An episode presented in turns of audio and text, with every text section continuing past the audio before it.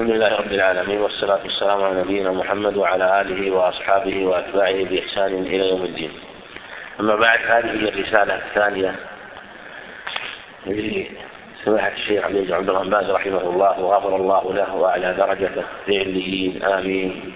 إنه جواد كريم يقول رحمه الله تعالى في هذه الرسالة بسم الله الرحمن الرحيم. هذه الوداعة كما تقدم يشرع أن تكون في ابتداء الرسائل. ونزل هذه الرسالة رحمه الله منزلة الرسائل الخاصة التي تكتب كما كان عليه الصلاة والسلام إذا أرسل رسالة فإنه يبتدئ بسم الله الرحمن الرحيم. وهذا قد تقرر في الأخبار الصحيحة. ولهذا قال من عبد بن عبد العزيز بن عبد الله بن باز وهذا هو السنة. أن يبدأ المرسل باسمه أولا ثم بعد ذلك يذكر من يرسل إليه. من قول النبي عليه الصلاة والسلام محمد محمد عبد الله ورسوله إلى هرقل عظيم الروم. هذا هو السنة. وقد كان الصحابة رضي الله عنهم إذا أرسلوا أو كتبوا كتبوا هكذا وإذا كتبوا إلى الولاة كتبوا هكذا. ولما أراد أن يكتب بعض الصحابة إلى بعض الولاة بدأ باسمه فقال له بعض الناس لو بدأت باسمه فبين أن السنة أن يبدأ باسمه فلم يزالوا به حتى بدأ باسم الوالي يعني مراعاة له خشية أن يقع في نفسه شيء مما يقع في النفوس. الشأن أن السنة أن يبدأ أن يبدأ باسمه يقول ثم بعد ذلك إلى المرسل إليه. وقد ذكر البخاري رحمه الله في الأدب المفرد آثارا تدل على هذا المعنى وأنه السنة. إلى من يراه من المسلمين إلى من يراه يعني إلى من يرى كتاب إلى من يرى هذا الكتاب من المسلمين لأنه من يراه هو الذي ينتفع به ومن لا يراه فإنه قد يبلغه خبره أو يدله عليه من يراه. وهذا يبين أنه يشرع لطالب الحق أن يطالع الرسائل والنصائح بتأمل ونظر. سلك الله بي وبهم سبيل أهل الإيمان. وهذا لأن هذه الرسالة في بيان أحكام عظيمة. وفيها علم كثير. وهكذا من سلك طريقا يلتمس فيه علما سلك الله به طريقا إلى الجنة كما رواه مسلم. فهذا دعاء منه رحمه الله. قد جاء الخبر عن النبي عليه الصلاة والسلام أن من سلك طريق العلم وتعلمه فإنه على طريق خير يوصله إلى الجنة. سبيل أهل الإيمان. لأن أهل الإيمان هم أهل النجاة وهم الممدوحون. وفقني الله وإياهم للفقه في السنة والقرآن. التوحيد معنى الدلالة معنى الإلهام والرشاد وإياهم. وهذا كما تقدم أن السنة أن يدعو الداعي نفسه ثم يبدأ بعد ذلك لإخوانه للفقه في السنة والقرآن لأن هذا هو رأس العلم. ولأن هذين الأصلين منهما تنبع جميع العلوم وجميع ما جاء من الأصول فإنه مستنبطة من الكتاب والسنة. آمين. وهكذا السنة لمن دعا أن يختم بآمين. قال عليه الصلاة والسلام في رجل يدعو أوجب إن ختم ومر برجل يدعو كما روى أبو داود من حيث أبي زهير النميري مر برجل يدعو فقال عليه الصلاة والسلام يخاطبه ويدعو كأنه يريد أن يسمعه أو أن يبلغه بعض أصحابه. أوجب إن ختم. يعني وجب له ما دعا أو وجبت له الجنة إن ختم. قيل يا رسول الله بما يختم قال بآمين بآمين. فذهب رجل من الناس وهو يدعو فقال اختم بآمين وأبشر. رواه أبو داود بإسناد جيد. قال والسنة أن تختم دعاءك بآمين. ولهذا ختمت الفاتحة بآمين. المعنى اللهم استجب. وهكذا في الدعاء فإنه يبدأ بالثناء عليه سبحانه ثم بالصلاة على النبي عليه الصلاة والسلام ثم تسأل حاجتك ثالثا ثم بعد ذلك رابعا تختم بالدعاء فتكون قد توسلت بأعظم التوسلات وختمت بأحسن الختام. سلام الله عليكم ورحمته وبركاته. هكذا في الرسائل يسن مثل هذا وخاصة في الرسائل الخاصة. لأن أجرها مجرى الرسائل الخاصة ولهذا قال سلم لما قال أسلم تسلم أسلم تسلم. فقال سلام الله عليكم ورحمته وبركاته وذكرها كاملة لأن من ذكرها كاملة فإن له ثلاثين حسنة.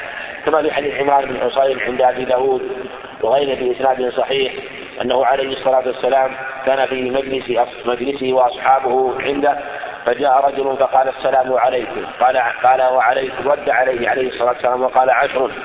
ثم جاء آخر قال السلام عليكم ورحمة الله. فرد عليه عليه الصلاة والسلام وقال عشرون. وجاء آخر فقال السلام عليكم ورحمة الله وبركاته. فرد عليه عليه الصلاة والسلام ثم قال ثلاثون هذا هو الثابت في الخبر. أما ما زاد على ذلك فإنه لم يثبت ومرضاته عند أبي داود. فانتهى السلام إلى البركة. كما يقول ابن عباس رضي الله عنهما كما في الموفق قال أما بعد. وهذا هو الذي يشرع أن يقول الكاتب والمصنف والمرسل أما بعد يعني أما بعد ما ما ذكر من الثناء والسلام ونحو ذلك أما بعد فيشرع فيما قصد له. فهذه هذه يقول علماء الإشارة إن كانت الرسالة قد كتبت قد كتبت ثم بعد ذلك كتب المقدمة بسم الله الرحمن الرحيم وما بعد إلى قوله أما بعد فهذه إشارة إلى شيء موجود. وإن كانت ليست وإن كانت غير مكتوبة كما هو العادة فإنها إشارة إلى شيء في الذهن فهذه نصيحة. النصيحة كما تقدم هو هي كلمة جامعة ومعناها ومعناها إرادة النصح للخير للمنصوح إرادة الخير للمنصوح وهي الخلوص. وهي القول الخالص والفعل الخالص فهذه النصيحة. وهذه كما تقدم معنا في الرسالة في قبلها وجاءت الأدلة في فضل النصيحة ومشروعيتها وأنها وأنها مشروعة وأحيانا تكون واجبة في مواضع. في الأصل سنة ابتداء لكن قد تجد في مواضع. منها إذا رأيت أخاك على أمر منكر سواء كان يعلمه أو لا, أو لا يعلمه فيجب عليك أن تنصحه. لأنه من إنكار المنكر وإنكار المنكر واجب.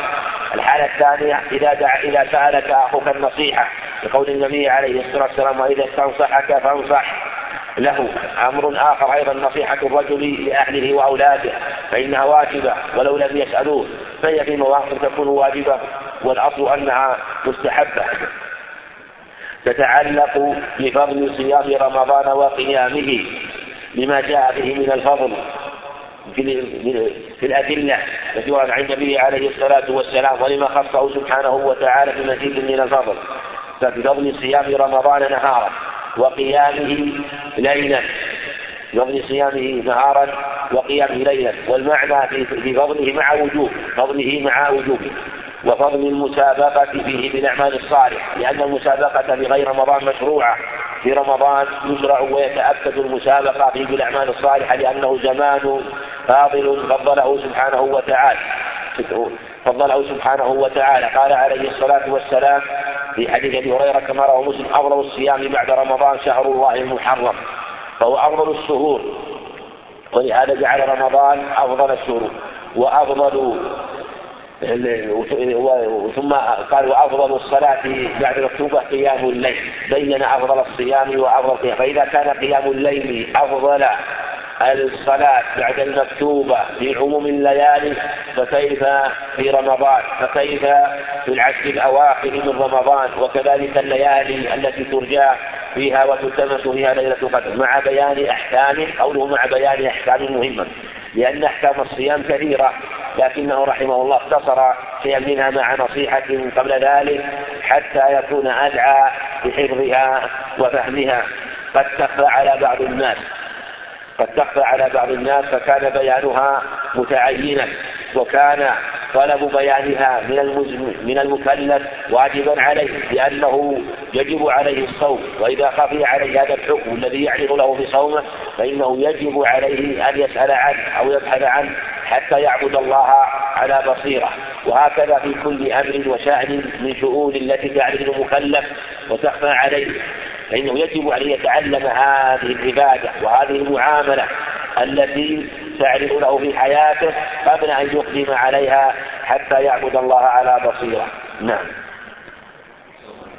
ثبت عن رسول الله صلى الله عليه وسلم أنه كان يبشر أصحابه بمجيء شهر رمضان ويخبرهم عليه الصلاة والسلام أنه شهر تفتح فيه أبواب الرحمة وأبواب الجنة وتغلق فيه أبواب جهنم وتغلق فيه الشياطين. ويقول صلى الله عليه وسلم إذا كانت أول ليلة من رمضان فتحت أبواب الجنة فلم يغلق منها بعد. وغلقت ابواب جهنم فلم يفتح منها باب وصفيت الشياطين وينادي منادي يا باغي الخير اقبل ويا باغي الشر اقصر ولباعك قاف من النار وذلك كل ليله ويقول عليه الصلاة والسلام جاءكم شهر رمضان شهر بركه يخشاكم الله به وينزل الرحمة ويحب الخطايا ويستجيب الدعاء يمر الله إلى تنافسكم به فيبالي بكم ملائكته فأروا الله من أنفسكم خيرا فإن الشقي من حرم فيه رحمة الله.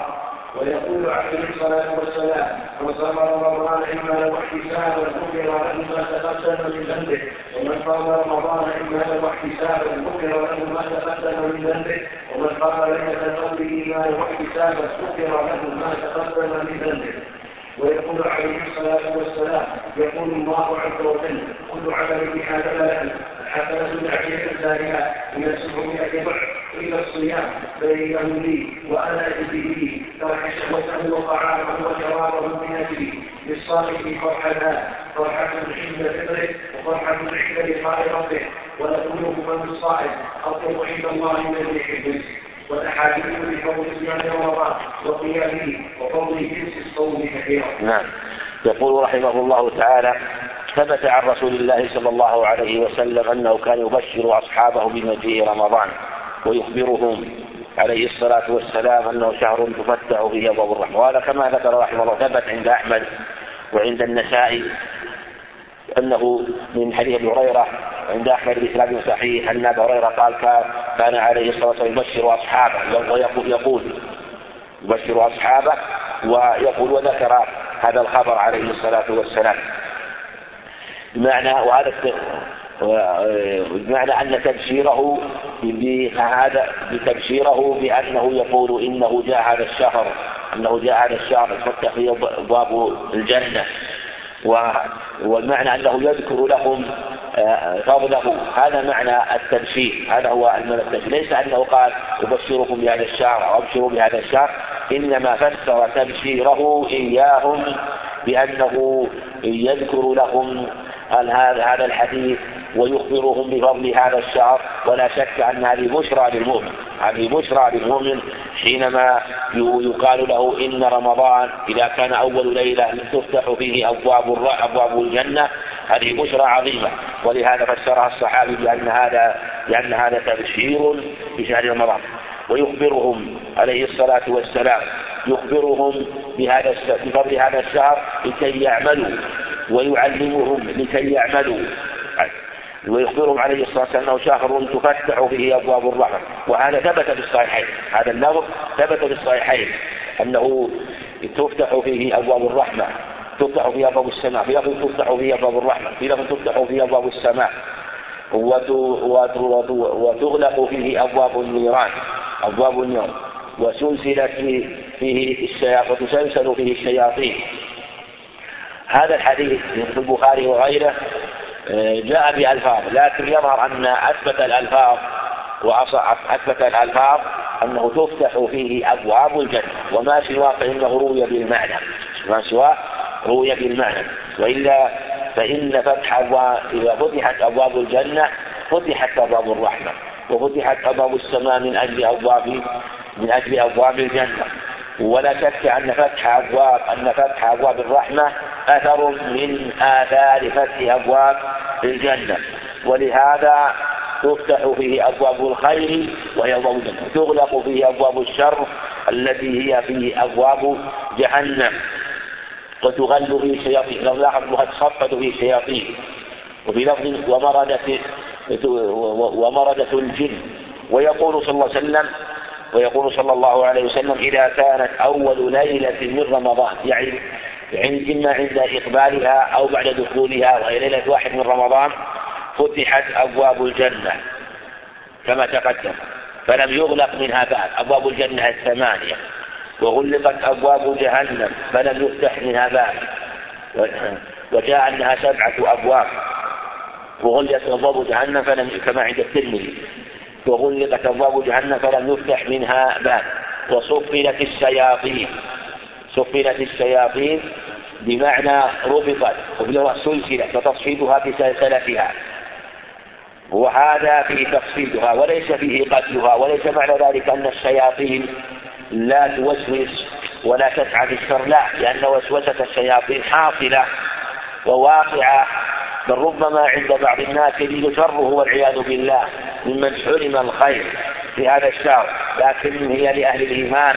لأهل التوفيق والإحسان فإنه فإنه يقبل في هذا الشهر وسيزداد محبته للخير ويضعف نفسه وهواه عن الشر لأن فقدت الشياطين فلا يخلصون في هذا الشهر إلى ما كانوا يخلصون فيه في غيره من الشهور. وليس فيه كما تقدم أنهم يموتون أو أنهم يقتلون لا.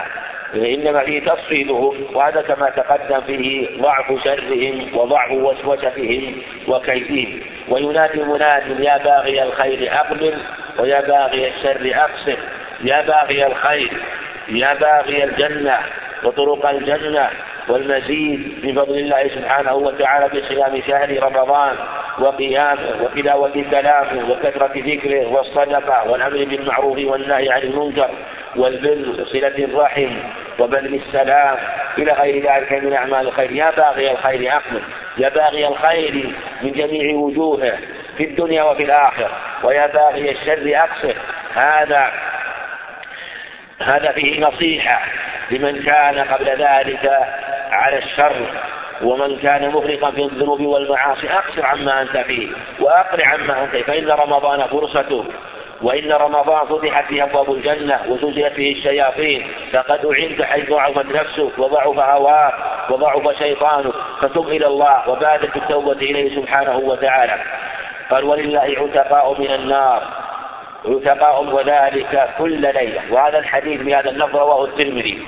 رواه الترمذي وقد روى النسائي له شاهد من حديث عتبة بن فرقد بإسناد لا بأس به وشاهد الترمذي روايته تكون جيد إما جيد أو حسن لغيره منها بشاهدها. ويقول عليه الصلاة والسلام هذا الخبر في قول في فيما يروى عنه جاءكم شهر رمضان. هذا الخبر لا يثبت ولا يصح بل جزم بعض العلماء بأنه موضوع ولا يصح والشيخ رحمه الله كأنه جرى على ذكره حيث اشتهر هذا الخبر اشتهر هذا الخبر ولا شك أن في الأخبار الصحيحة غنية عنه وما دل عليه هذا الخبر من المعنى وما دل عليه هذا الخبر من المعنى ثابت في الأخبار عن النبي عليه الصلاة والسلام وهو كأنه خفي عليه رحمه الله هذا الخبر. وإلا فقد أخرجه الطبراني من طريق رجل متهم ويقال محمد بن سعيد بن حسان المصلوب الشامي متهم قتله الموصول على الزندقة. رواه عن عبادة بن النسري عن عبادة بن الصامت. ولكن معنى ثابت في الأخبار الصحيحة عن النبي عليه الصلاة والسلام. بل في الأخبار الأخرى ما هو أعظم فضلا من هذا الخبر مما يغني عنه. وجاءكم شهر رمضان شهر مبارك شهر بركة. هذا تقدم معناه في أنه كما جاء عن هريرة أنه يبشرهم بهذا الشهر. يغشاكم الله فيه فينزل فينزل الرحمة. لا شك أن أثر الرحمة حاصل بفتح أبواب السماء ويحط الخطايا ويستجيب الدعاء وينظر الله إلى تناولكم فيه فيباهي بكم ملائكته فأروا الله من أنفسكم خيرا فإن الشقي من حرم فيه رحمة الله. وهذه اللفظة ثابتة أيضا عند النسائي بإسناد صحيح من حديث هريرة إن فيه ليلة من حرم خيرها فقد حرم. ولا شك أن من حرم خير هذا الشهر فقد حرم. حيث فات هذا الشهر. وفي الحديث الصحيح عن هريرة أنه عليه الصلاة والسلام صعد المنبر وقال آمين آمين. وكان جبرائيل كان يدعو وكان عليه الصلاة والسلام يقول آمين.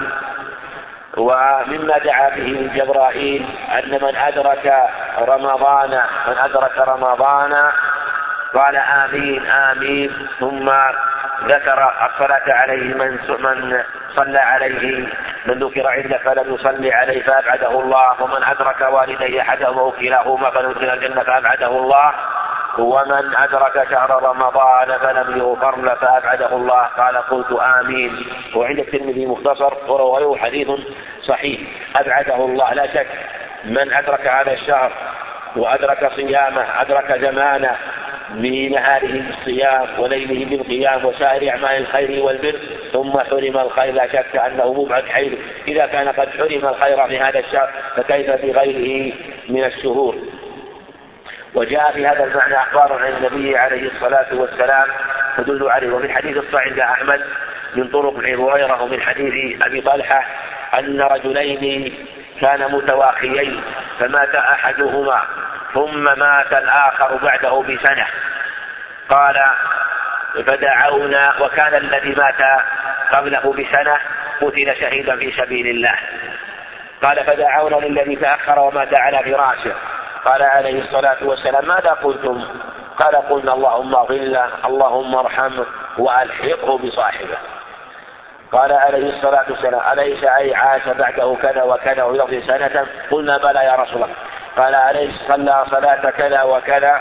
قلنا بلى يا رسول الله. قال أليس أدرك رمضان فصام؟ قال قلنا بلى يا رسول الله. قال عليه الصلاة والسلام فهو الذي نفسي بيده إن بينهما كما بين السماء والأرض. إن بينهما كما بين السماء لأنه أدرك شهر رمضان. وصامه وقامه فحصل له هذا الخير العظيم بإدراك شهر رمضان. ولا شك أن من عاش على خير بإيمانه وتوحيده فإنه موفق مسدد والموفق المسدد من عاش على إيمان وخير يزداد من أعمال الخير. وفي الحديث الصحيح مر من طرق أنه عليه الصلاة والسلام قال خيركم من طال عمره وحسن عمره. رواه الترمذي وغيره وأحمد. وكذلك في الصحيح أن المؤمن ما عاش فهو خير له ما عاش فهو خير له ولهذا نهى أن يتمنى الموت. فيعيش بالتوحيد والإيمان وأعمال الخير ويدرك مواسم الخير. ويقول عليه الصلاة والسلام من صام رمضان إيمانا أي اعتقادا بوعد الله سبحانه وتعالى بما وعد بما وعد وأخبر واحتسابا يعني بما وعد من الثواب واحتسابا أي طلبا للأجر في صيامه. لم يصم رياء ولم يصم سمعة أيضا لم يكن صيامه لطلب أمر مباح من في أمر مباح يتعلق ببدنه إنما صام لوجه الله وتقربا إلى الله وإن لم يكن فيه رياء. إنما صام صوما خالصا غفر له ما تقدم من ذنبه عند أحمد في سند لا بأس بحيث غيره وما تأخر. وعنده من حديث آه، أيضا عبادة بن الصامت زيادة وما تأخر. وقد جاءت أحاديث كثيرة في غفران الذنوب المقدمة. والمؤخرة. أحاديث كثيرة جمع الحافظ ابن حجر رحمه الله في رسالة اسمها الخصال المكفرة في غفران الذنوب المقدمة والمؤخرة. من هذا الخبر. وقال عليه الصلاة والسلام من قام رمضان إيمانا كما تقدم يعني تصديقا ويقينا بوعد الله سبحانه وتعالى. يعني ثم واحتسابا يعني ثم أتبع ذلك العمل بأن صام احتسابا وطلبا للأجر.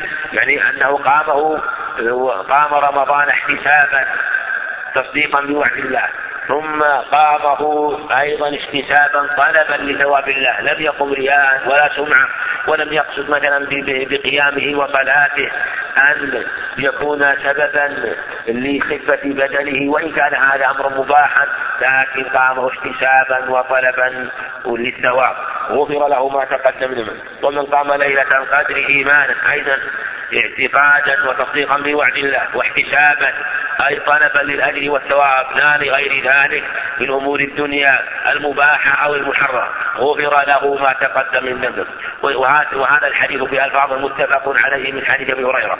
ويقول عليه الصلاة والسلام يقول الله عز وجل وهذا حديث قدسي كل عمل ابن آدم له كل عمل ابن آدم له يعني من أعماله من أعمال جوارح الظاهرة. الحسنة بعشر أمثالها إلى سبعمائة ضعف. اللفظ الآخر إلى ما شاء الله إلى ما شاء الله.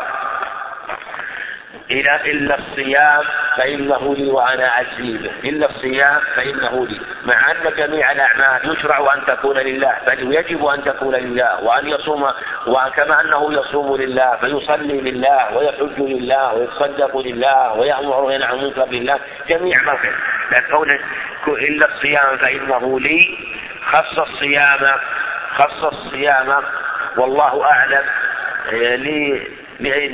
لأمر واختلف فيه على أقوال. أقربها أقربها قولان.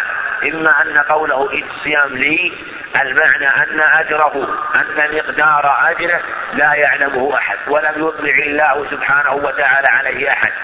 بل إنه أبقى ذكرا للعبد ونجاه وثوابه عند الله. بخلاف سائر الأعمال فإنها الله سبحانه وتعالى أظهر جزاءها أظهر جزاءها وبينه للعباد. أما الصوم فإنه لم يطلع عليه أحدا ولهذا قال إلا الصيام فإنه لي وأنا أجزي به. إن الصيام فإنه لي وأنا أجزي والمعنى الآخر في هذا الخبر قوله بإنه لي المعنى أن جميع الأعمال أن جميع الأعمال تكون ظاهرة لها صورة أعمال الجوارح لها صورة ظاهرة. أعمال الجوارح لها صورة ظاهرة. الصلاة يرى يرى. إذا صلى تراه إذا أخرج المال تصدق به تراه كذلك إلى حج فإن لها صورة في الظاهر. أما الصوم فإنه إذا صام لا تعلم أن فلانا صائم إلا إذا أخبرك أنه صائم لأنه مجرد نية. ولأنه مجرد نية. ولهذا قال فإنه لأنه سر بين العبد وربه.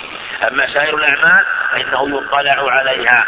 فلهذا قال فإنه لي إلا إذا أخبر بها. ولهذا قال العلماء إنه لا رياء فيه. أما سائر الأعمال قد يقع فيها الرياء. فيصلي رياء يحج رياء يتصدق رياء.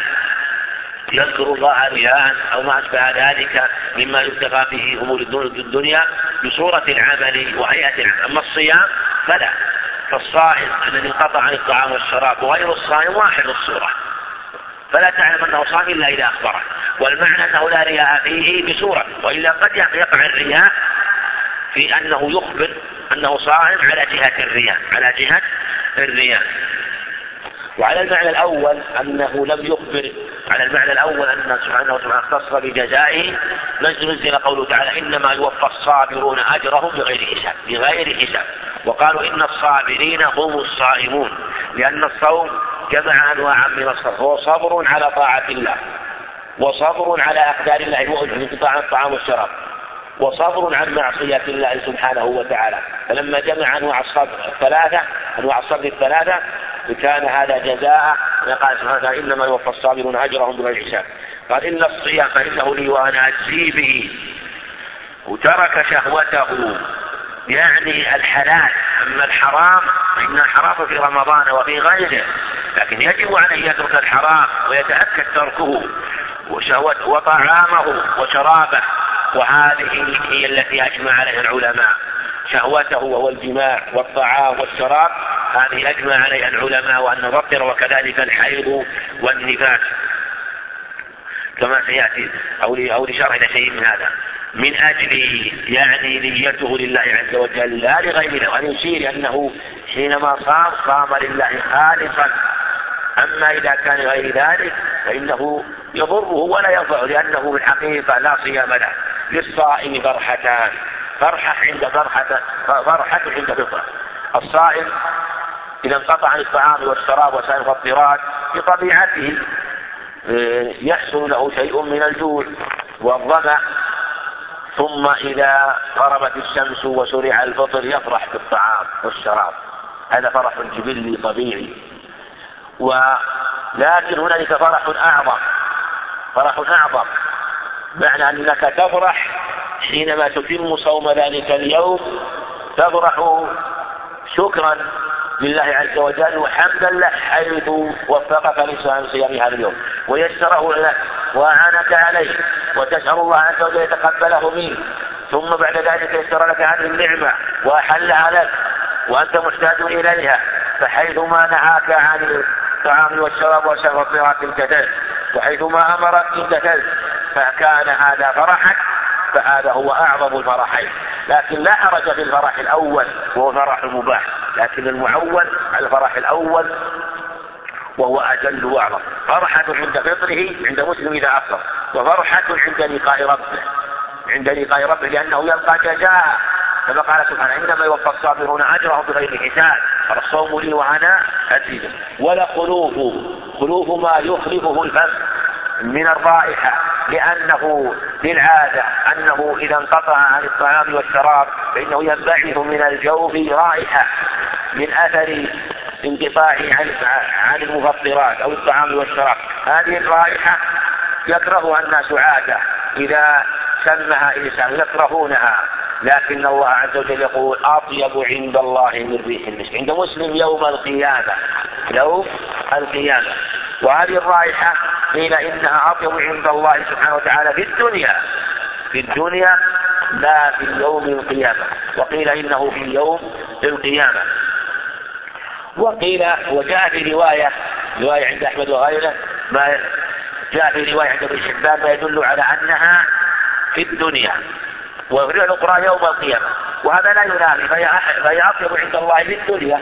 ويوم القيامة أيضا كذلك لأنه يوم القيامة يلقى جزاءه يلقى جزاء. فذكر يوم القيامة لأنه يلقى جزاءه ولا ينافي أن تكون أيضا في الدنيا.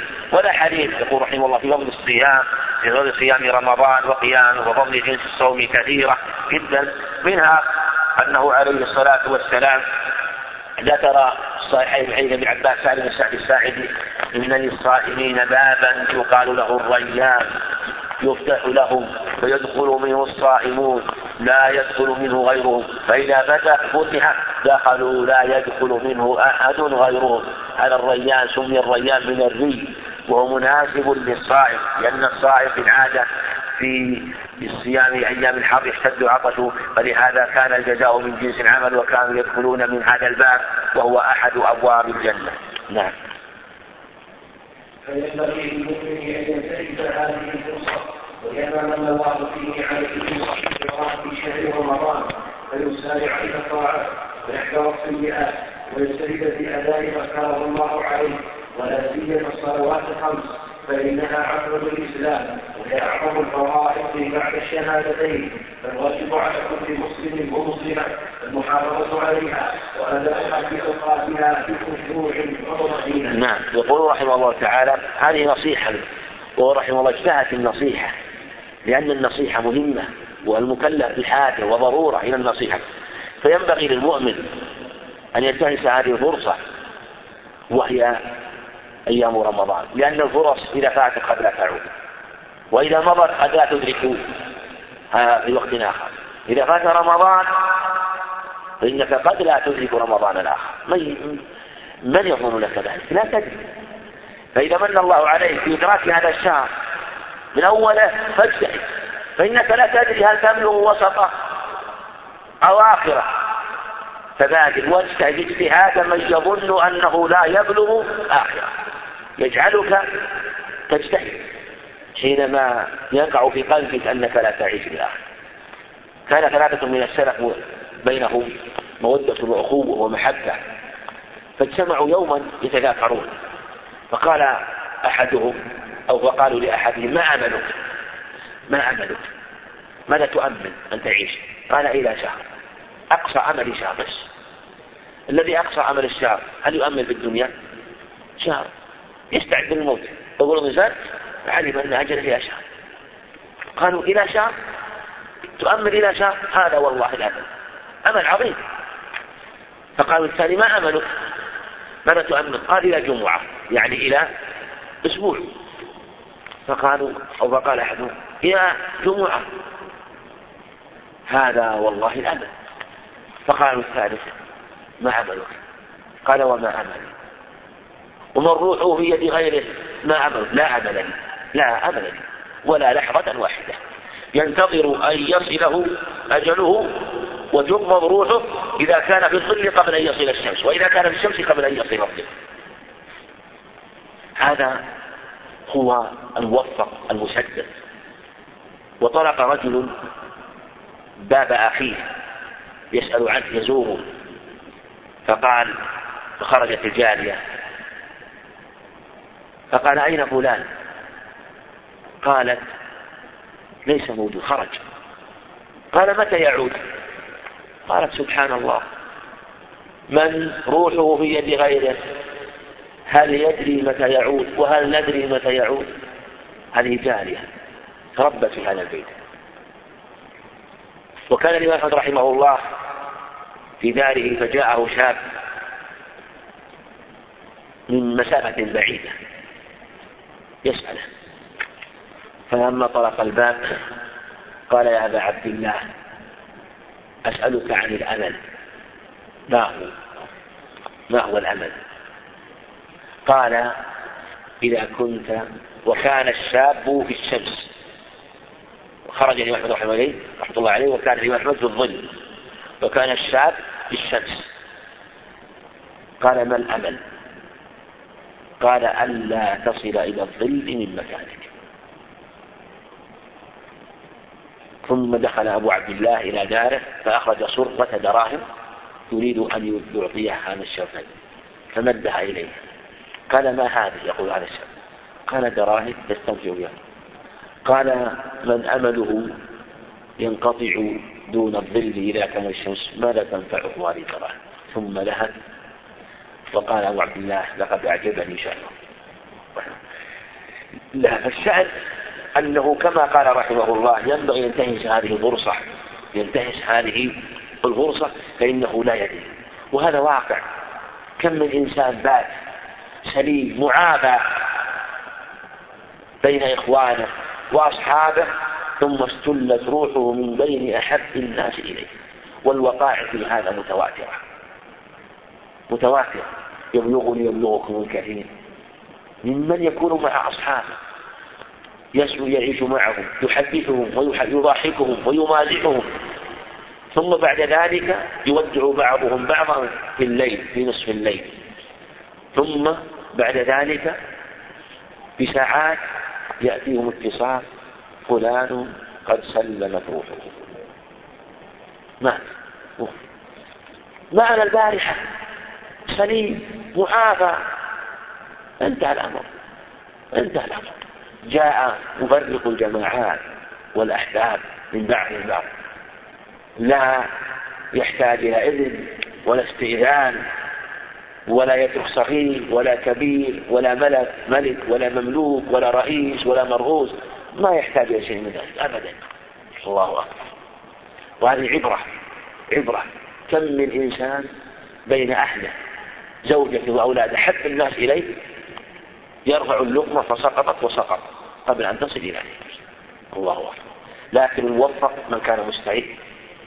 وموت فجأة راحة للمؤمن. وأخذة أسف للفاجر كما روى الإمام رحمه الله وغيره.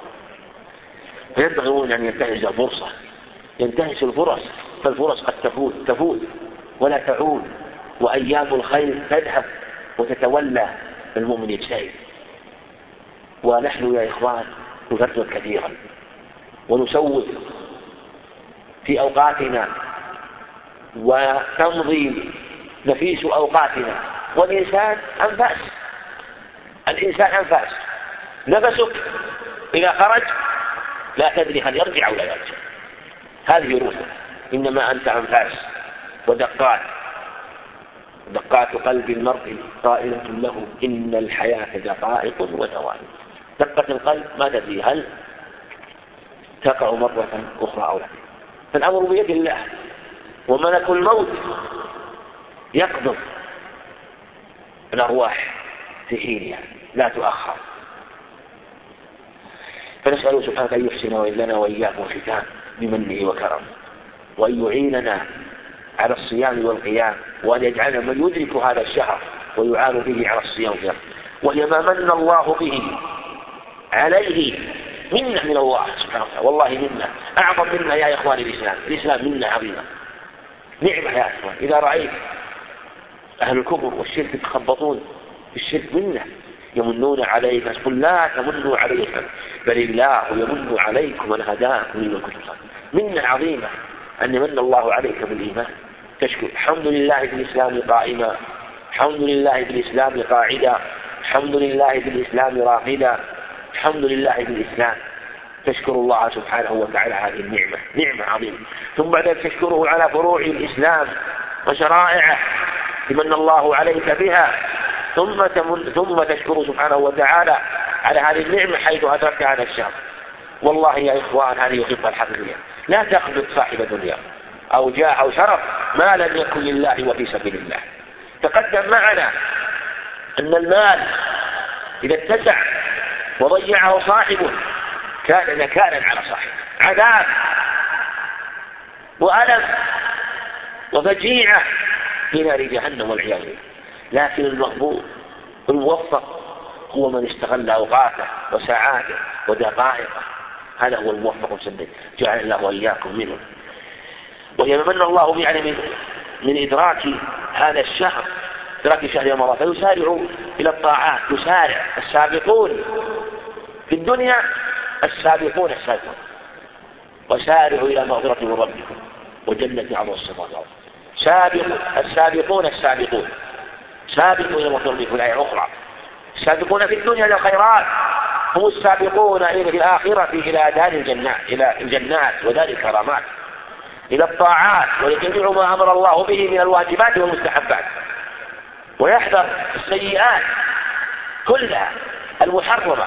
وكذلك يحذر ما كان طريقا إليها ووسيلة إليها. ويجتهد في أداء ما افترض الله عليه. يجتهد في ذلك يجاهد نفسه. والذين كما قال سبحانه والذين جاهدوا فينا لنهدينهم سبلنا. يجاهد نفسه لا بد من المجاهدة. يجاهد نفسه بذات الله لا بد من المجاهدة. عندك الهوى والنفس والشيطان لكن العبد إذا جاهد واستمر اطمأنت نفسه واستقرت نفسه ثم ذلك تأتي له طيعة ذليلة إذا روضها على الخيرات والطاعات. واجتهدوا فيما هداني وافترض الله عليه. ولا سيما. هذه خصوص لعبادة الصلوات الخمس لأنها عمود الإسلام. وهي أعظم أعمال الجوارح. أعظم أعمال الجوارح. وأعظم الأعمال بعد الشهادتين. أعظم الأعمال كلها. فإنها عمود الإسلام. يعني وإذا ذهب عمود الإسلام ذهب الإسلام. ولهذا ذهب جمع من العلم إلى أن تاركها كافر. وهذا هو الصحيح. حديث جابر صحيح مسلم وحديث بريدة. عند أهل السنة إلا أبا داود يقول عليه الصلاة والسلام من بين الرجل وبين الكفر ترك الصلاة. لرجاله وفي حديث بريدة العهد الذي بيننا بيننا وبينهم الصلاة فمن تركها فقد كفر. وفي معنى حديث أخرى دالة على هذا المعنى وهي أعظم الفرائض بعد الصالحين كما جاءت مرتبة في حديث أركان الإسلام من الإسلام الخمس حديث ابن عمر رضي الله عنه. فالواجب على كل مسلم ومسلمة من المكلفين. من المسلم مسلم من المكلفين. المحافظة عليها. وكذلك غير المكلفين ممن ميزها يؤمر بها. كما قال عليه عليه الصلاة والسلام مروا أولادكم بالصلاة لسمع المحافظة عليها. المحافظة واداؤها في أوقاتها بخشوع وطمأنينة لأنه هو من أعظم أسباب قبولها. نعم. ومن أهم واجباتها في حق الرجال أداؤها في جماعة في بيوت الله التي أذن الله أن ترفع ويذكر فيها اسمه كما قال عز وجل وأقيموا الصلاة وآتوا الزكاة واركعوا مع الراكعين وقال تعالى حافظوا على الصلوات والصلاة الوسطى وقوموا لله قانتين وقال عز وجل قد أفلح المؤمنون الذين في صلاتهم خاشعون. إلى أن قال عز وجل والذين هم على صلواتهم يحافظون. أولئك هم الوارثون الذين يرثون الفردوس هم فيها خالدون. وقال النبي صلى الله عليه وسلم العهد الذي بيننا وبينهم الصلاة فمن تركها فقد كفر. نعم. يقول رحمه الله تعالى ومن أهم واجباتها. يعني الصلاة ركن وتركها كفر كما تقدم. ولو كسلا وتهاونا لكن لها واجبات فالمسلم لا يتركها. في حق الرجال احتراز من النساء لأنها لا تجب عليها لا تجب على النساء بل صلاة بل أداء المرأة. صلاتها في بيتها أفضل وبيوتهن خير لهن كما في الصحيحين. أداؤها في الجماعة أداؤها الجماعة يعني يجب أن تؤدى جماعة وهذا هو الصحيح. والأدلة في هذا كثيرة في الصحيحين وغيرهم حديث ابن لقد هممت أمر بالصلاة تقام الحديث حديث ابن عباس من سمع النداء فنود فلا صلاة له رواه أحمد وابن ماجه بإسناد صحيح.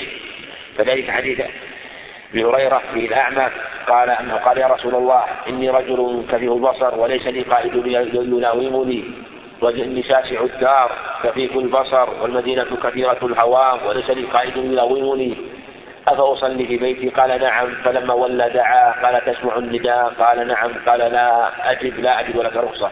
عند أبي داود أنه ابن أم مكتوم. ذكر أربعة أعذار رجل كفي البصر. شاسع الدار بعيد الدار.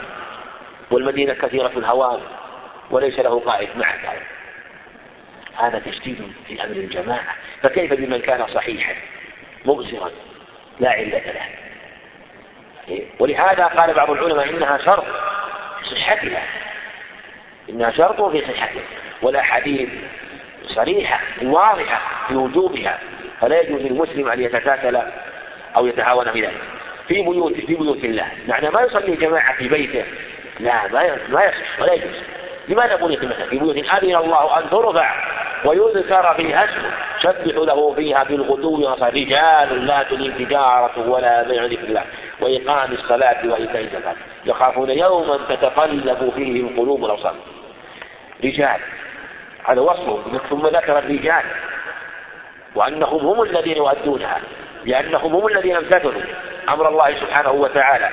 فأدوا الصلاة في المساجد وأن هذا هو رفعها ويبين أن أنها في الجماعة أنها في المساجد واجبة. وهذا كما تقدم في إجابة النداء. وينكر فيها كما قال سبحانه كما قال عز وجل وأقيموا الصلاة. إقامتها كما تقدم أداؤها في وقتها أداؤها كما صلى عليه الصلاة والسلام أداؤها بشروطها وأقيموا الصلاة وآتوا الزكاة يعني أعطوا الزكاة للمستحقين معنى أنه يجب عليك أن تعطيها لأصحابها. ممن أهل الزكاة. لا أنه يطلبها منك لا تؤديها طيبة بها نفسه واركعوا مع الراكعين هذا هو الشاهد الشاهد واركعوا مع الراكعين والراكعون هم الذين يصلون في المساجد. وقال تعالى حافظوا على الصلوات. والصلوات تصلى في المساجد. ولا يحافظ عليها الا في المساجد. حافظوا على الصلوات الصلوات الخمس. ثم قال والصلاة الوسطى. عطف الصلاة الوسطى لأهميتها. وعظيم منزلتها وهي صلاة العصر. في في في القراءة الأخرى وصلاة العصر. وعلى عطف تفسيري وجاء في الأخرى أنه حافظ على الصلوات وصلاة العصر. ثم نزلت والصلاة الوسطى فبين أن الصلاة الوسطى هي العصر وهذا ثبتت في الأخبار عند مسلم وفي غيره. وقوموا لله خطاب للجماعة قانتين. يعني أنهم يقومون جماعة وقيامهم جماعة في المساجد. دلالة على وجوب القيام لله عز وجل طائعا لله سبحانه وتعالى. وقال عز وجل قد افلح قد بالتحقيق قد افلح أتى بصيغة الماضي لبيان تحقق فلاحه والفلاح هو الظفر والفوز واصل الفلح الشق ومنه الفلاح الذي يشق الأرض. فالذي فأهل الإيمان قد أفلحوا وساروا على طريقهم واستقاموا عليه لا يدعون ولا يلتفتون. المؤمنون الموقنون المصدقون بوعد الله سبحانه وتعالى المحتسبون لأجله سبحانه وتعالى يحتسبون أجله والثواب فيما أمر به سبحانه وتعالى. الذين هم يعني الضمير هنا تخصيصا لهم في صلاتهم خاشعون. ولا شك أن الخشوع في الصلاة من صفاته الإيمان قال الذين هم في صلاة خاشعون. وخشوعه بقلبه وخشوعه بجوارحه. خشوع القلب وخشوع الجوارح. لا خشوع الجوارح هذا خشوع نفاق إنما الخشوع. فلا يتحرك إلا من حاجة تعرف له في صلاته وكذلك يجتهد أن يحضر بقلبه. إلى أن قال عز وجل والذين هم على صلاتهم صلوات يحافظون يعني في جميع الصلوات في أوقاتها. وكذلك مع الجماعة يحافظون عليها بالحضور فيها يحافظون عليها بالحضور إليها جميع أنواع المحافظة. المحافظة في الوقت المحافظة عليها بالحضور فيها المحافظة عليها بأداء ما فرض الله لها قبلها من الوضوء في ذلك. كذلك من المحافظة عليها برعايتها قبلها بأن يؤدي ما شرع لها من سنة راتبة قبلها أو بعدها. أولئك جاء الضمير يدل على البعد. أولئك ضمير تقول هذا وأولئك وأولئك. البعيد إشارة البعيد. يعني أولئك الذين صارت منزلتهم عالية مرتفعة وإشارة إلى علوهم وارتفاعهم. أولئك فهم الذين ارتفعوا على غيرهم. في الدنيا بأعمال الخير والبر وفي الآخرة بارتفاع منازلهم.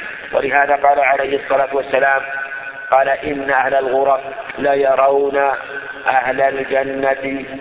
إن أهل الغرف ليرون أهل المنازل العليا كما ترون الكوكب الغارب واليوم الغابرة في المشرق أو المغرب. قالوا يا رسول الله تلك منازل الأنبياء. لا ينزلها غيرهم. قال بلى والذي نفسي رجال آمنوا بالله وصدقوا وهم الذين جاءت هذه أوصافهم في أول سورة المؤمنون. أولئك هم الوارثون يرثون الجنة. والكافر له منزلان. منزل في الجنة ومنزل في النار. إذا مات أري منزله في الجنة وأن هذا منزلك لو آمنت بالله. وإن كفرت أخذت وتبوأت منزلا في النار فيرثه أهل الجنة منزلة وعند ذلك يزداد حسرة إلى حسر. الذي في الفردوس الفردوس هو أعلى الجنة يقول عليه الصلاة والسلام في الصحيحين إذا سألتم الله فاسألوه الفردوس فإنه أعلى الجنة وأوسط الجنة وفوقه عرش الرحمن. ويروى وفوقه لكن وفوقه عليها آه، يعني أضبط عند بعض العلم. وهذا والفردوس يطلق على البستان يطلق على البستان الذي فيه أنواع الثمار أنواع الثمار الكثيرة. الذين يرثون الفردوس هم فيها خالدون هم فيها خالدون. في جنة الخلد لا يخرجون أبدا عنها ولا يحولون. لا يخرجون. وقال النبي عليه الصلاة والسلام العهد الذي بيننا وبينهم الصلاة. فمن تركها فقد كفر. هذا إشارة إلى ما تقدم من كفر تارك الصلاة مع ما تقدم من الأدلة نعم. وأهم الفرائض بعد الصلاة أداء الزكاة. كما قال عز وجل وما أمروا إلا ليعبدوا الله مخلصين له الدين حنفاء. ويقيموا الصلاة ويؤتوا الزكاة وذلك دين القيمة وقال تعالى وأقيموا الصلاة وآتوا الزكاة وأطيعوا الرسول لعلكم ترحمون وقد دل كتاب الله العظيم وسنة رسوله الكريم على أن من لم يؤدي زكاة ماله يعذب به يوم القيامة. نعم يقول رحمه الله تعالى وأهم الفرائض بعد الصلاة أداء الزكاة. أداء الزكاة هو رحمه الله أراد أن يذكر بهذه الأشياء. ليست رسالة الصوم لكن لأن الصوم في هذه الأعمال العظيمة والصوم في الغالب أن كثير من الناس يؤدي الزكاة فيه. لهذا آه، ذكر الزكاة وقبل قبل ذلك ذكر الصلاة لأهميتها لأجل المحافظة عليها كما تقدم في هذا الشهر. ثم الزكاة لأن كثير من الناس كما تقدم يؤدي الزكاة في هذا الشهر. كما قال عز وجل وما أمروا إلا ليعبدوا الله له الدين. ما أمروا بشيء يشق عليهم أو يكلفهم. لا أمروا بشيء فطروا عليه. وكل مولود يولد على الفطرة وعلى الملة كما في الصحيحين. وما أمروا إلا ليعبدوا الله أي يوحدوه سبحانه وتعالى ولا يشركوا به. فالعبادة إخلاصها لله عز وجل معنى توحيده وإفراده. ويتضمن ذلك نفي الشريك عنه سبحانه وتعالى. مخلصين له وحده سبحانه وتعالى في جميع الأعمال الظاهرة والباطنة. له الدين. من دان يدين إذا ذل وهو العبادة كلها حنفاء أي مائلين عن الشرك وهو الحنف. وهو الميل أي مائلين عن الشرك. ويقيم الصلاة ذكر الصلاة بعد التوحيد. دل على أنها من أهم الفرائض بعد التوحيد. بل هي فواتها يفوت التوحيد. وكثيرا ما تقرن الصلاة مع والزكاة مع فرض الإيمان والتوحيد. وهذا جاء كثيرا في الأدلة في الأدلة. في قول هذين تابوا وأقاموا الصلاة وأتوا الزكاة فخلوا سبيلا. قل هذين تابوا وأقاموا الصلاة وأتوا الزكاة لإخوانكم في الدين. لم ترفع عنهم المقاتلة حتى يقيموا الصلاة ويؤتوا الزكاة. وذلك دين القيمة دين الملة القيمة المستقيمة التي لا اعوجاج فيها وهي الحنيفية وقال تعالى وأقيموا الصلاة وآتوا الزكاة كما تقدم. وأطيعوا الرسول لعلكم ترحمون. في جميع ما أمركم به. لعلكم ترحمون. معنى أن رحمة الله قول لعلكم منه سبحانه وتعالى واقع. من أقام الصلاة وآتى الزكاة فإن الرحمة عليه واقع. وقد دل كتاب الله العظيم وسنة رسوله الكريم. كما تقدم في بعض الأدلة على أن من يؤدي الزكاة ماله يعذب به يوم القيامة. هذا تقدم الإشارة إليه في رسالة الزكاة. نعم. وأهم الأمور مع الصلاة والزكاة صيام رمضان. وهو أحد أركان الإسلام الخمسة المذكورة في قول النبي صلى الله عليه وسلم بني الإسلام على خمس شهادة أن لا إله إلا الله وأن محمدا رسول الله وإقام الصلاة وإيتاء الزكاة وصوم رمضان وحج البيت. يجب على المسلم أن يصوم صيامه وقيامه عما حرم الله عليه من الأقوال والأعمال لأن المقصود بالصيام هو طاعة الله سبحانه وتعظيم حرماته وجهاد النفس على مخالفة هواها في طاعة مولاها وتعظيمها الصبر عما حرم الله. وليس المقصود مجرد ترك الطعام والشراب وسائر المفطرات ولهذا صح عن رسول الله صلى الله عليه وسلم أنه قال الصيام جنه فإذا كان يوم صوم أحدكم فلا يصل ولا يسخر فإن فاته أحد فقاتله فليقل إني صائم. وصح عنه صلى الله عليه وسلم أنه قال من لم يدع قول الزور والعمل به والجهل فليس لله حاجة بان يدع طعامه وشرابه.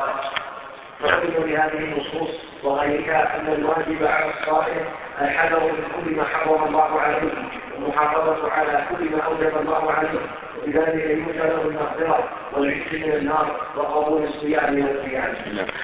يقول رحمه الله تعالى وأهم الأمور بعد الصلاة والزكاة صيام رمضان وهكذا جاء في الروايات المشهوره في حديث ابن عمر رضي الله عنهما وهذا هو المقصود صيام رمضان والصيام معنى الإمساك عن المفطرات من طلوع الفجر إلى غروب الشمس رمضان. وهو أحد أركان الإسلام الخمسة كما في حديث المذكورة في قول النبي صلى الله عليه وسلم بني الإسلام على خمس يعني على خمس دعائم كما في الأخرى عند المروزي رحمه الله شهادة أن لا إله إلا الله. يجوز أن تقول شهادتي بدل من خمس أو تقول شهادة على أنه خطأ هو شهادة أو هي شهادة. أن لا إله إلا الله وأن محمدا رسول الله كما تقدم في حديث ابن عمر قبل ذلك وإقام الصلاة وإيتاء الزكاة وصوم رمضان وحج وهذا هو الشيء صوم رمضان وأنه فرض واجب على كل مكلف مستقيم. ويجب على المسلم أن يصون صيامه واجب صونه وقيام عما حرم الله عليه. وهذا واجب في كل في كل حال أن يصون ما فرض الله عليه من كل المحرمات لكن خص رمضان خص الصيام والقيام بأنه يشتد التحريم. وكذلك هناك تحريم خاص. هناك تحريم خاص من أنه يحرم عليه الصيام مثلا المفطرات فهذه تحرم في هذه المباحات شهر رمضان. لكن الأقوال والأفعال المحرمة تحرم في كل وقت. ولهذا قال عما حرم الله عليه من الأقوال والأعمال هذه محرمة في رمضان وغير رمضان لكنها في رمضان يشتد تحريمه فالزمن الفاضل والذي جاءت النصوص بمزيد بمزية في فضله يشتد تحريمه. لكن السيئة لا تضاعف إلا من جهة الكيفية في بعض الأماكن كالحرم.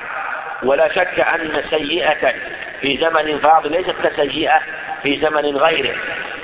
إنما تضاعف عدد الحسنات. أما السيئات فلا تضاعف من جهة العدد إنما تضاعف من جهة الكيفية لا من جهة الكمية. لأن المقصود بالصيام هو طاعة الله سبحانه وتعالى. ولهذا يقول سبحانه يا أيها الذين كتب عليكم الصيام كما كتب على الذين قبلكم لعلكم تتقون. فالحكمة من الصوم هو تقوى الله عز وجل وطاعته سبحانه وتعالى.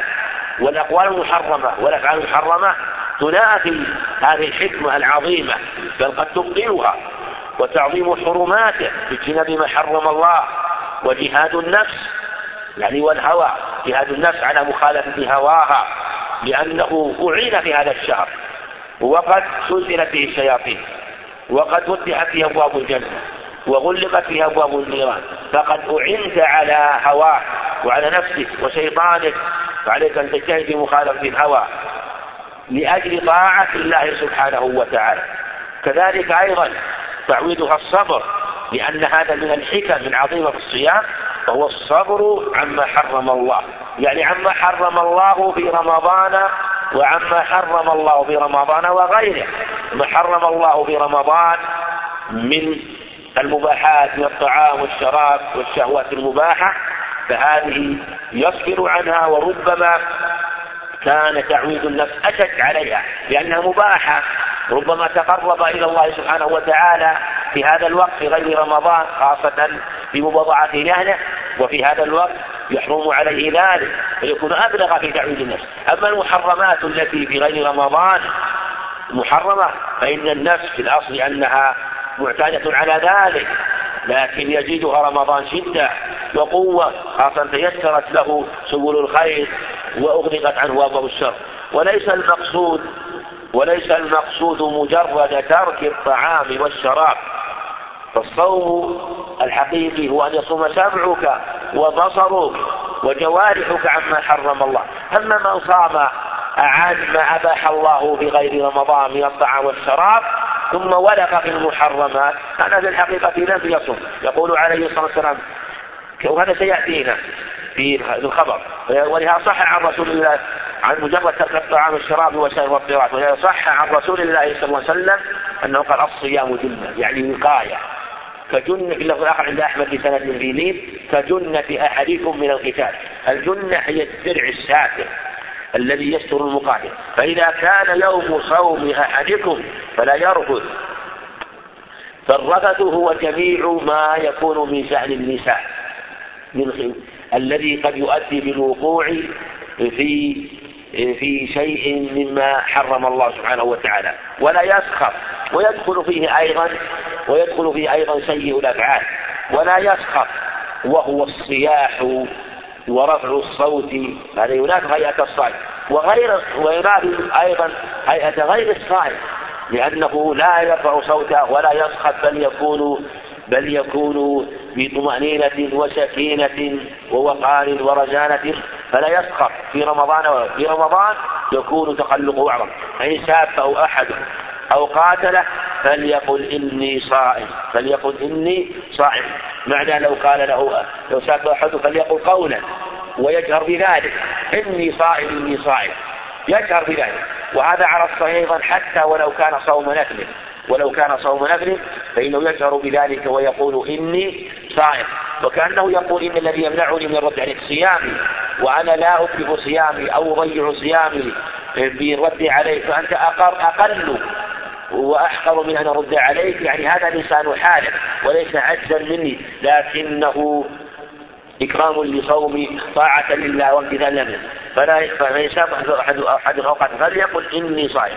وهذا أيضا في الصحيحين. وصح عنه أيضا في البخاري عن هريرة عن عنه صلى الله عليه وسلم أنه قال من لم يدع قول الزور وهو قول يشمل الكذب ويشمل الغيبة والنميمة والعمل به بأن يعمل بمقتضى ذلك من قول الزور مما قال زورا مثلا أو كذبا في أحد فعنق ذلك فأقدم على فعل محرم من إيذاء بالقول والفعل والعمل به والجهل وهو أيضا الجهل يشمل الجهل بالقول والجهل بالفعل لأن المعاصي جهالة وكل من عصى الله فهو جاهل. قال ابن قال ذكر عن الصحابة أنهم قالوا كل من عصى قال ابن مسعود كل من عصى الله فهو جاهل وإن كان من أعلم الناس لأنه لو علم لو استحضر عظمة الله وعلم أنه مطلع أمام العلم لما عصى الله. لكن عصيانه عز وجل ضعف في علمه.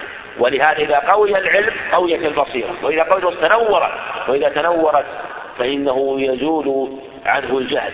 أما إذا عصى يكون لران وغشيان لجهله بعظمة الله عز وجل. ولهذا العالم حقا العالم بالله العالم بأمر الله العالم بأوامر الله الشرعية هذا هو العلم الذي هو حجة حجة الله على العالم بالله الذي يعرف الذي يقدر الله حق قدره. ويعبد الله كأنه يراه. فإذا دعته نفسه إلى معصية استحضر عظمة الله. وعلم أنه مطلع عليه فلم يجهل فيعصي الله. فليس لله حاجة في أن يدع طعامه وشرابه. فعلم بهذه النصوص كما قال رحمه الله وغيرها أن الواجب على الصائم الحذر من كل ما حرم الله. وهذا للصائم وغيره لكن في حال الصيام يشتد. ومن أقدم على المحرمات في شهر رمضان وفي الصيام وفي غير رمضان فكيف حاله في غير رمضان؟ لا كما قال جبرا كما قال جبرائيل للنبي عليه والسلام فأبعده الله. والمحافظة على كل ما أوجب الله. يعني يسلك طريق السلامة بفعل الأوامر والمحافظة عليها واجتناب النواهي والحذر منها. والمحافظة على كل ما أوجب الله عليه وبذلك يرجى له المغفرة. يرجى له المغفرة. لأن المؤمن يعبد الله ويحسن ظنه بربه. ولهذا تقول عائشة رضي الله عنها التي قلنا الذين يؤتون ما آتوا وقلوبهم وجلة. قالت قلت أهو الذي يزني ويشرب الخمر ويسرق ويخشى أن لا يغفر له. قال لا يا ابنة الصديق هو الذي يصوم ويصلي ويتصدق ويخشى أن لا يتقبل منه. رواه الترمذي وغيره وأخرجه من طريق وأشار إليه من طريق آخر. هذا هو المؤمن الذي لا يثق به لا يثق بنفسه إنما يثق بربه لا يثق بعمله إنما يثق برحمة الله سبحانه وتعالى لا يتكل على عمله يعلم أنه لو علم الليل والنهار صائما قائما لا يقوم ولا بأقل نعمة من نعم الله عز وجل. يقول عليه الصلاة والسلام في الحديث الصحيح أنه لن يدخل أحد منكم بلفظ لن يدخل أحد منكم الجنة عمل عمل عمله. قالوا ولا أنت يا رسول الله؟ قال ولا أنا إلا أن يتغمدني الله برحمة منه. متفق عليه عن أبي هريرة وجاء عن عائشة عند البخاري بنحو من هذا. الرسول عليه الصلاة والسلام يقول إلا أن يتغمدني الله برحمة منه. وفضل هذا هو قوله عليه الصلاة والسلام. فكيف بنا جميعا؟ إلا أن يتغمد الهم فالجنة ندخلها برحمة ادخلوا الجنة ما كنتم تعملون. يعني بسبب أعمالكم. فالباء هنا ليست باء المعاوضة باء السببية. والعبد لا يعاوض بعمله. لو عاوض فإنه يهلك لكن برحمة الله سبحانه وتعالى. إنما دخول الجنة برحمة الله والمنازل في الجنة بالعمل المنازل في الجنة بالعمل أما دخول الجنة فهو بالرحمة أما تبوء المنازل فهو بحسب العمل من عمله عال ورفيع يدخل تكون منزلته عالية وهكذا بحسب منازل ادخلوا الجنة بما كنتم تعملون فالمؤمن يعمل ويجتهد ويرجو رحمة الله. قال عليه الصلاة والسلام في الحديث الصحيح المتفق عليه من حديث عبد الله بن عمرو ومن حديث الصديق أنه عليه الصلاة والسلام قال يا أبا بكر قل اللهم إني ظلمت نفسي ظلما كثيرا. وفي عند مسلم كبيرا في الآخر أدعو به في صلاتي في أدعو به في بيتي وفي صلاتي. قال قل اللهم إني ظلمت نفسي ظلما كثيرا. وإنه لا يغفر الذنوب فاغفر لي مغفرة من علمك وارحمني إنك أنت الغفور الرحيم. من الذي أوصى؟ هو النبي عليه الصلاة والسلام. من الموصى؟ أبو بكر. خير الأمة خير الناس على الإطلاق على الأنبياء. يقول النبي عليه الصلاة والسلام لما سأله قال قل اللهم إني ظلمت نفسي. ظلما كثيرا أبو بكر يقول ظلمت نفسي ظلما كثيرا فكيف بغير الناس؟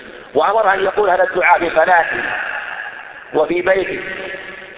وظلما ظلم آخر كبيرا.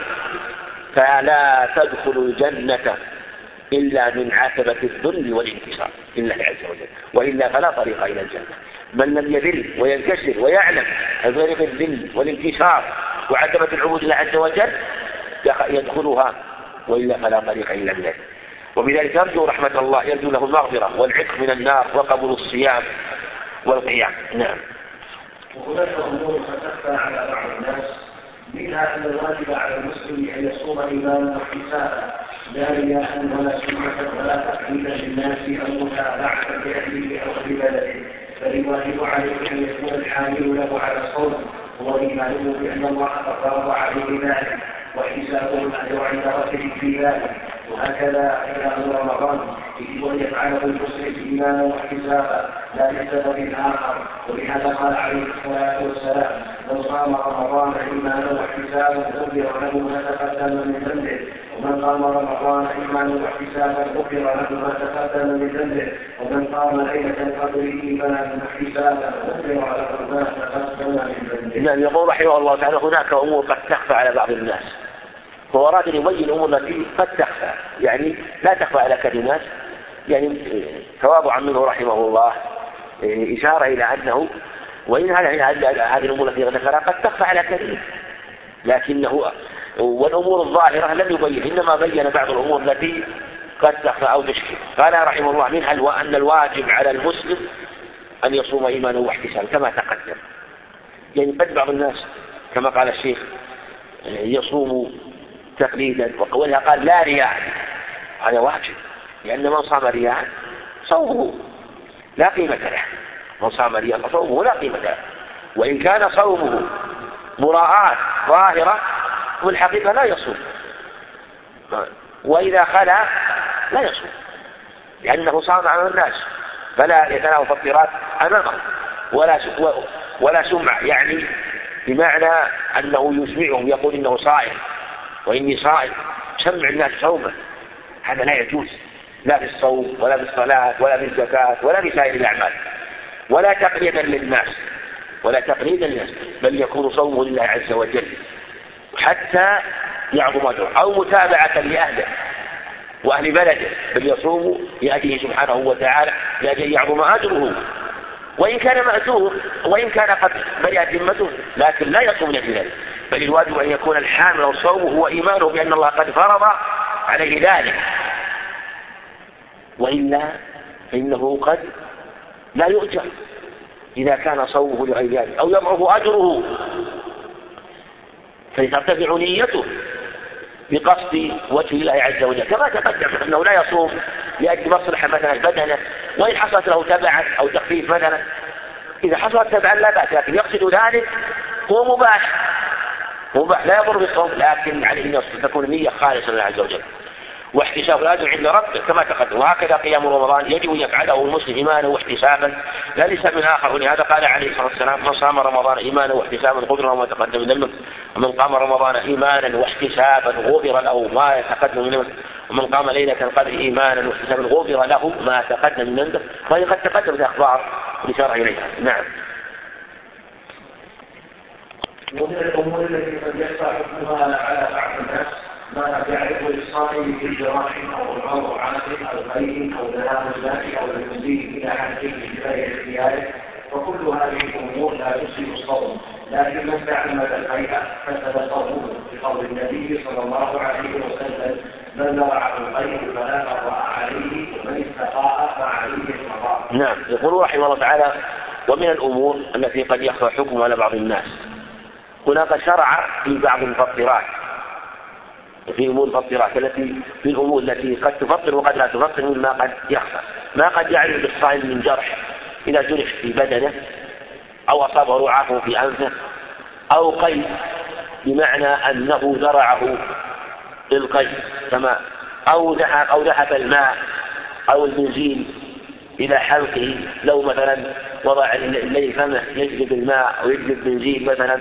فدخل الماء إلى جوفه بدون اختياره مثلا أو نزل الماء من فمه إلى جوفه بغير اختياره. وكل هذه الأمور لا تفسد الصوم لأن النبي عليه الصلاة والسلام الصحيحين حي هريرة من نسي فأكل أو شرب فليتم صومه فإنما أطعمه أطعمه الله وسقاه. وقال الله عز وجل في تعالى ربنا لا تؤاخذنا إن نسينا أخطأنا. قال الله قد فعلت. الحديث الصحيح نعم قال قد فعلت حديث ابن عباس ومعنى حديث هريرة في قوله تعالى ولكن يؤاخذكم بما كسبت قلوبكم. وهذه الأمور التي بغير اختياره حكم حكم مكره. حكم والاكراه معفو عنه حتى في المواعظ حتى في الإيمان إلا من اكره وقلبه مطمئن بالإيمان. وهكذا جاء بهذا أخبار عنه عليه الصلاة والسلام. فكل هذه تفسد الصوم ولا لكن من تعمد القيد يعني استجلبه استجلب القيد باصبع مثلا أو بأن يشم شيء وضع شيء مثلا له رائحة تجذب الطعام أو عصر بطنه فسد صومه. هذا القيء إن كان لحاجة فهو جائز.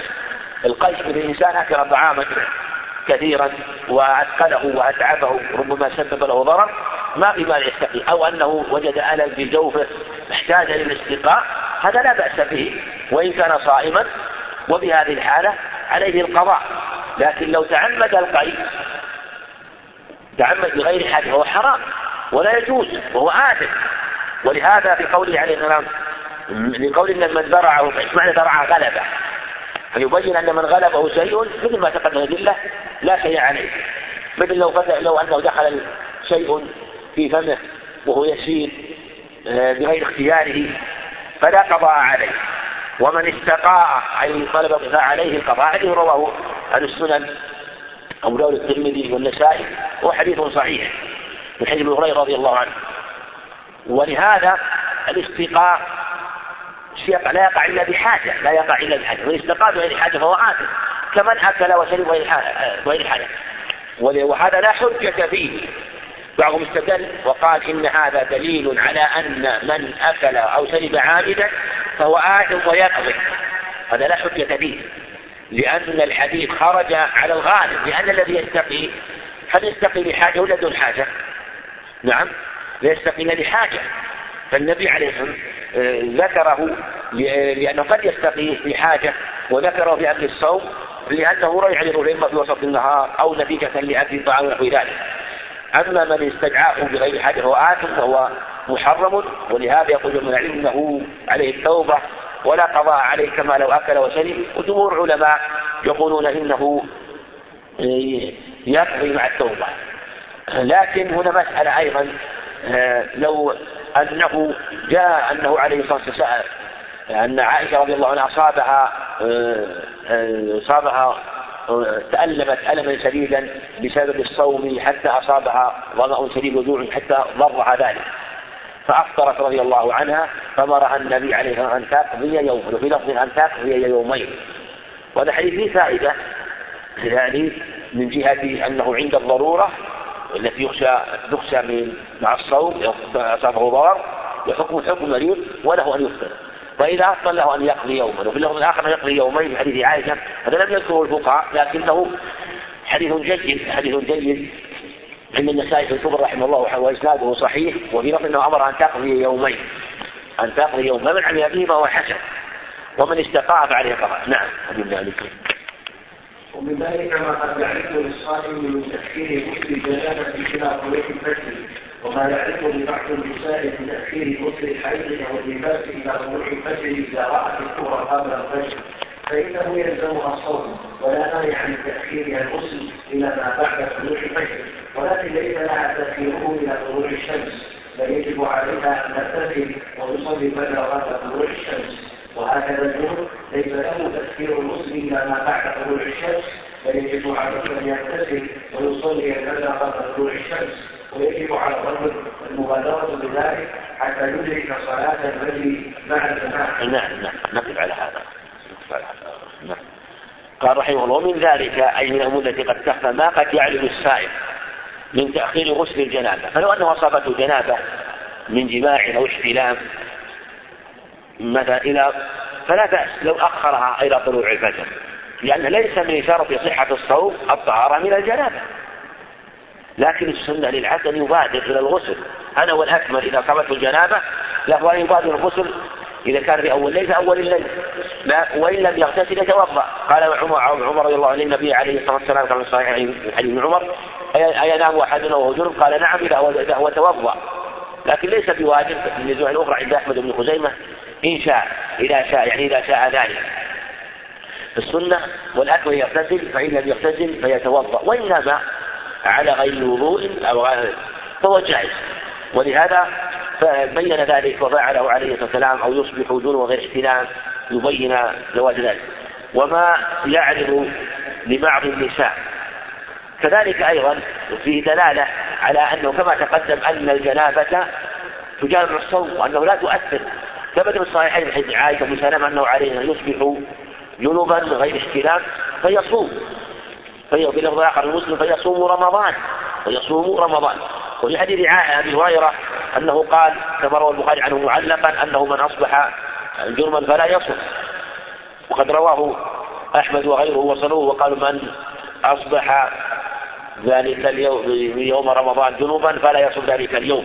وهذا الحديث إن ثبت فهو منسوخ. منسوخ لأنه كانوا في أول أمر في أول الصيام لم يؤذن لهم في الأكل والشرب والجماع إلا إلى صلاة العشاء فإذا أو إلى النوم إلى النوم. فمن نام من نام آه، بعد الفطر فإنه يحرم عليه الأكل والشرب والجماع إلى اليوم الثاني. وفي حديث ابن عباس عند أحمد عند أبي داود حسن أنه إلى صلاة العشاء. أنه يؤذن له في الأكل والشرب إلى صلاة العشاء ثم بعد ذلك يمتنعون الليل كله إلى اليوم الثاني. ثم رخص لهم في قول حين لكم ليلة الصيام الرفض بين نسائكم فرحوا بها فرحا عظيما. وفي حديث البراء بن عازب في قصة قيس بن سلمة لما أنه كان يعمل في بستانه ثم جاء وقد أجهده الجوع فجاء بتمر فقال قد أحرق بطني التمر تأتي لي بسخين يعني بشيء من السخين من طحين من سخين أو طحين فذهبت تبحث له ثم غلبته عيناه فجاءت فقالت خيبة لك لأنه نام فإذا نام الصائم في في ذلك الوقت فإنه يحرم عليه الأكل والشرب والجماع فأصام ليلته ثم أصبح يوم وصائم عن البستان فغشي عليه فنما خبر إلى النبي عليه الصلاة والسلام ثم بعد ذلك نزلت الرخصة فرحوا بها فرحا عظيما. فهذا كان يظهر أنه كان قبل ذلك ثم نسخ ولهذا قال أبو هريرة لا أعلم إنما أخبرني أسامة بن زيد أو قال الفضل بن عباس. فلا بأس أن يصبح جنوبا ثم يصوم. كذلك المرأة الحائض لو أن أخرت الغسل لو طهرت قبل طلوع الفجر. وكذلك أو كان نعم وما يعني لبعض النساء من تأخير غسل الحيض أو النفاس لو طهرت قبل الفجر. يعني المراد لو طهرت قبل الفجر لو بلحظة فإنها تصوم. ولو لم تغتسل إلا إلى طلوع إلا بعد طلوع الفجر إلى طلوع الفجر إذا رأت الطهر قبل الفجر فإنه يلزمها الصوم بالإجماع لأنها إذا طهرت من حيضها ونفاسها وانقطع دمها إما بالقصة البيضاء أو بالجفاف يكون حكم حكم الجنوب. ولهذا تجب الصلاة بذمتها ويصح صومها. ولا نعم ولا مانع إذا رأت إذا رأت الطهر قبل الفجر فإنه يلزمها الصوم ولا مانع من تأخير غسلها بعد طلوع الفجر. لكن ليس لها تأخيره إلى طلوع الشمس لأنه يجب أن تصلي قبل طلوع الشمس ولا يجوز تأخيرها. بل يجب أن تغتسل وتصلي الفجر قبل طلوع الشمس لأن وقت الفجر ينتهي بطلوع الشمس كما في الحديث الصحيح عن عبد الله بن عمرو وغيره صحيح مسلم. وهكذا الجنوب أيضا يجب عليه ذلك. بل الجنوب ألزم. خاصة إذا كان فرغا مما يتعلق بالجنابة قبل طلوع الفجر، أما الحائض والنفس فطهارته ليست في يدها، فقد تطهر في آخر لحظة قبل الفجر فلا يمكنها إلا أن تغتسل بعد ذلك. وهكذا الجنوب ليس له تأخير الغسل إلى ما بعد طلوع الشمس لوجوب الصلاة قبل ذلك بل يجب عليه يغتسل ويصلي الفجر قبل طلوع الشمس. ويجب عليه ويجب على الرجل المبادرة بذلك يعني لا يؤخر الغسل لأن الجماعة تجب عليه. فقد يؤخر مثلا الغسل أحيانا بعد طلوع الفجر وخاصة أن كثيرا من المساجد يبادرون بصلاة الفجر ولا يؤخرونها. فربما لو أخر الغسل إلى بعد طلوع الفجر فاتته الصلاة وفاته بعضها حتى يدرك صلاة الفجر مع الجماعة لوجوبها كما تقدم. أسأله سبحانه وتعالى لي ولكم التوفيق والسداد في كل خير. وأن يعينني وإياكم هذا الشهر على الصيام قياما ويجعلني إياكم يبلغ هذا الشهر مني وكرم. آمين. وصلى الله وسلم وبارك على نبينا محمد.